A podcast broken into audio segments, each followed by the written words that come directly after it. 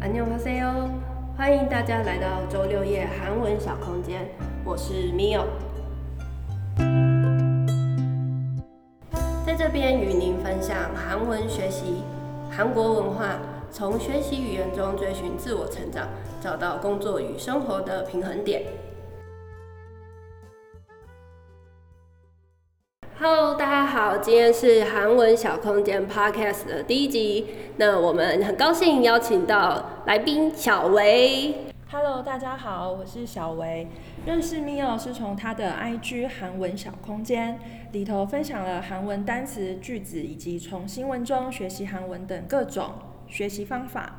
那今天很开心，也代表广大的粉丝来提问一些问题。Mio，想请问你是从什么时候开始学习韩文的？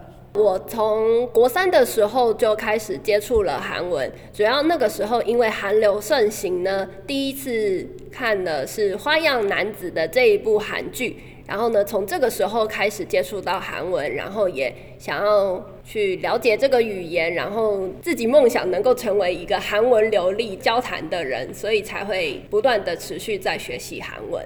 哎，那 Mio，我想要问一下，因为大部分人学习韩文可能是简单的几句问候语啊。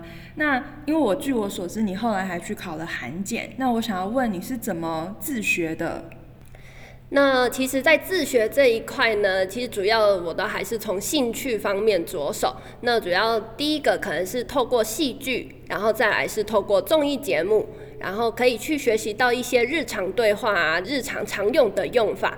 那再来呢，就是后续呢，也为了去鉴定自己的能力到哪一个程度，所以我后续也有准备了函检。那其实，在 YouTube 或是一些 Instagram 上面呢，都会有很多教学的资讯。那我可以透过这一些资讯呢，我去利用自学的方式来学习。那其实啊，我们都知道说学习语言并不是一件很简单的事情。那想请问 Mio，就是在这个过程中有没有遇到什么挫折啊，或是挑战的？呃，我的韩文学习挫折来说的话，其实我的韩检呢考了两次，然后呢都一直维持在同一个成绩。然后当初其实有一点备受打击，准备了蛮久的，但是成绩考出来却不是理想中的成绩。像我的话，就是阅读跟写作就还有进步的空间，那就在从不同方式去继续增进自己这一块，然后再。